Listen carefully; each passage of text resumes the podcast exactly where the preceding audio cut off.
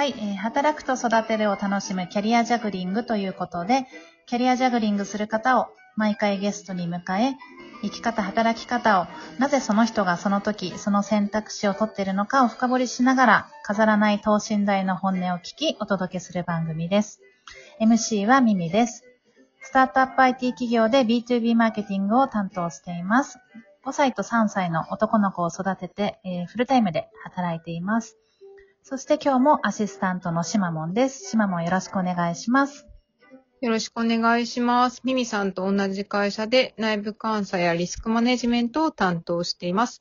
7歳の女の子と3歳の男の子を育てながらフルタイムで働いています。よろしくお願いします。はい、今日もお願いします。そして今日のゲストは小田ちゃんです。小田ちゃん、こんにちは。こんにちは。どうも。はい、どうもどうも。早速、小田ちゃん自己紹介お願いします。あ、はい。同じく、同じくスタートアップの会社で、えー新規事業の創発支援ををやっております。小田ちゃんと言います。はい、お今願いします。そうですね。はい。どうぞよろしくお願いします。うん、今？ん？いや、あのーなんでもないです。6年目ですっていうことを言おうとしたぐらいです。ああ、長い。37歳、うん今年38の年に次なるのかな？なので、あと3年で40歳になるので、あの、仕上げのタイミングになってきてますね。はい。30代の総仕上げだと。まだまだ人生100年世代だから。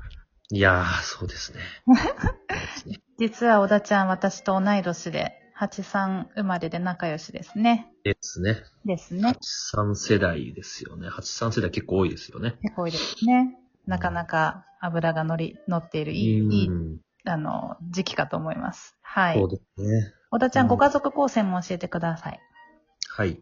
えっ、と、奥さんと、えー、5歳の子供が、あ男の子が1人と、えー、1歳半の男の子1人の4人家族で、えー、やってますね。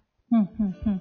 さっきあの、6年間も、あの、ご入社から経ってるっていうことですけど、まあ、よく面接とか採用とか、まあ、いろいろニュージョイナーの方から聞かれると思うんですよね。こう、い今までの6年の中で一番覚えてるというか、こう、印象的だった時期みたいなのありますか、あー、もう、あれですね。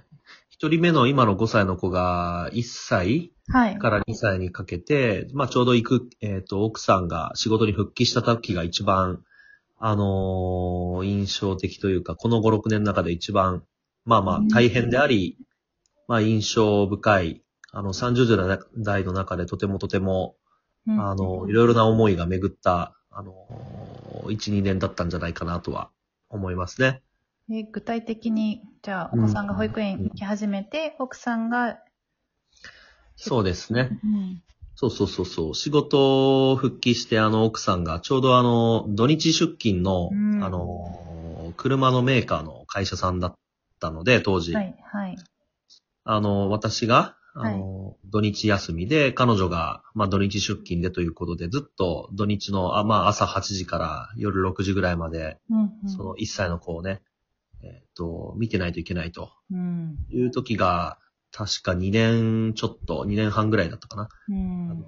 続きながら、ちょうどスタートアップ入ったばかりでうん、事業の立ち上げフェーズでしたから、なるほどあの、本当にこう、えー、土日もおずっとずっとこう仕事しながらうん。やっている中で、あの、一歳の子を育てないといけないというか、みうん見てないといけないという、この、あの、板挟みにあっていたところ、時でしたね。うん。そ、そんな時期を経たんですね。まあ、経たというか、まあ、お子さんいながら、こう、立ち上げフェーズもしくはスタートアップって、まあ、簡単ではないですね。本当に。うん。うん。まあそう。そんな中、こうい、えっと、下のお子さんが生まれるタイミングで初の、こう、育休取られたと思うんですけど、どうでした？ああ、はいはいはいはい。そうですね。1年半前に、うんそうそううん、2年前、19年の7月に生まれたので、うん1ヶ月間だけ、あのーまあもうだいぶ、その、立ち上げた事業も5、60人ぐらいの規模になり、うん。えーまあ新しいリーダーもたくさん入ってきてくれていたので、はい。えー安心して、そして周りの本当にメンバーの、もう本当こう理解があって、えー育休を1ヶ月も取得することができたというところはありましたね。うんうん。結構じゃあ、うん育児というかに貢献できた、貢献っていうと怒られちゃうかな。そうですね。あのーもうずっと、結局その奥さん、土日出勤だった会社をもう辞めるのか、僕が辞めるのかっていうことを、まあ、当時考えた結果、まあ彼女辞めてくれたんですよ。まあ新卒で入った会社、十何年勤めた会社を、あの、辞めることになったので、まあどっかでそのなんか、あのー埋め合わせをしないといけないなというふうにも思っていたので、なるほど。あの、うん。まあ、家族の時間そんな取れてなかったっていうのもずっとずっと続いていたので、まあ、4年目、5年目？あ、4年目かな ?4 年目か5年目のタイミングで、えー、そうそうそうそう。うん。育休をちゃんと取るってことにはしましたね。まあ、あの、そのうちのい1週間とか10日ぐらいはちょっとヘルパンギーナにかかって、あの、倒れてたので逆にお世話になったんですけど。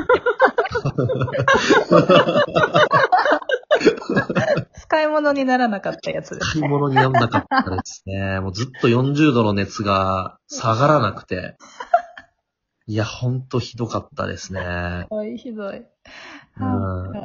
えっ、と、小田ちゃんといえば、これパパの代表だっていう認識があって、まあ、育児をするパパの中でも、こう、ウィルがこうありながら、こう頑張っていこうっていう、こう、代表的なひ人だなみたいなイメージあるんですけど、これパパって何の略でしたっけ、あ、これはあの、これからのパパのためにできること、コミュニティの略でこれパパというふう社内コミュニティですか？に。ね、そうですね。ん社内コピー？うんうんうん。代表、うん創設者ですよね。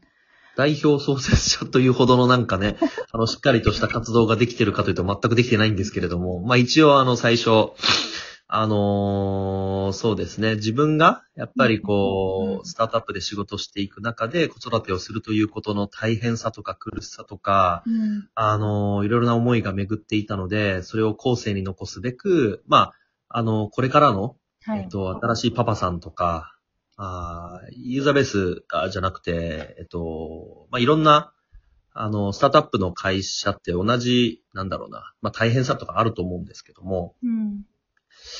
まあ、その、これからの世代の新しい、えーね、パパの人たちになんか残せないかなというふうな思いで、うん。うんやりましたね。今、どうですか？こう、まだ理想の組織とか理理想の社会みたいなのが描く、まあ、ぼんやりでも、まあ、描いてる中で、最近こう、どういうか思いに変わってきたみたいな部分ってあるんですか？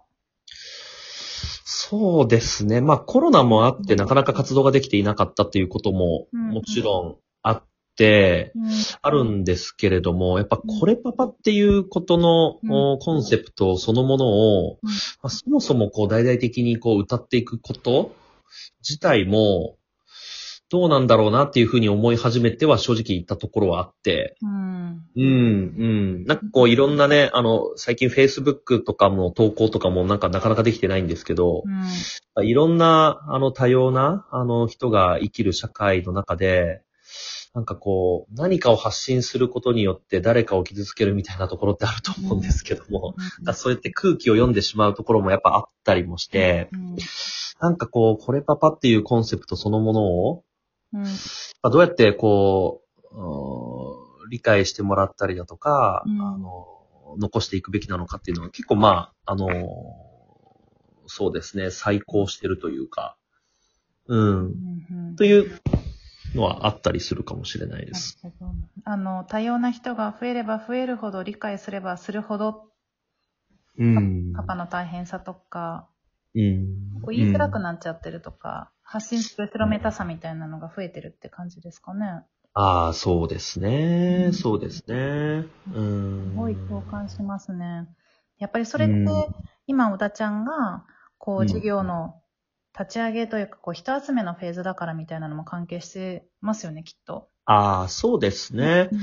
あのー一度目のその事業立ち上げから、まあ、もう一度、あのー去年からね、えっ、と、チームビルディング始めているんだけれども、やっぱりこう、うんなんだろう。やっぱこう、うん周りのメンバーがね、どんどんどんどんこう、うん。離れていってしまうような、あの、ことにはしたくないし、まあ、前回立ち上げの時もすごく苦労、その辺はだいぶうんしたりもしたので、あのー丁寧にコミュニケーション取りながら、あのー同じミッション北極星に向かって迎えるメンバーを、うんえっ、と、仲間集めしていくってことをとっても大事にしてたりするからこそ、うんなんかこう一つ一つのお一挙手一投足も含めて、えっ、と、なんかこう、ためらいがどんどんどんどんこう、お増えてってるっていうのはあるかもしれないですね。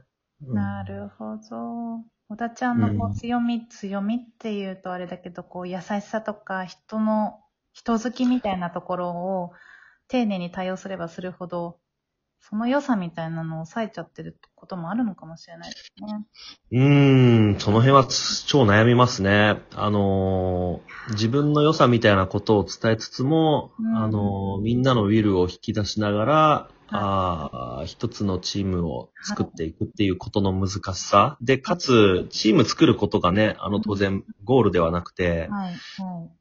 こう、事業をやる上では、そのしっかり、顧客に対して何か価値を提供して満足していただいてっていうところを、やっていく上での、まあ、あの、手、手段だったりもししますから、ね。うん。そ、そういう割り切りみたいなことも考えながら、あの、やっていくことの難しさっていうのを改めて感じながらやってはいますよね。はい。ありがとうございます。ではもうそろそろ時間も迫ってきたので、小田ちゃんとはまた別の時間でまた語り合いたいと思います。ぜひぜひぜひ。ありがとうございました。お忙しい中で。はーい。ではまた次回もお楽しみに。皆さん、さはいようなら。ありがとうございました。ありがとうございました。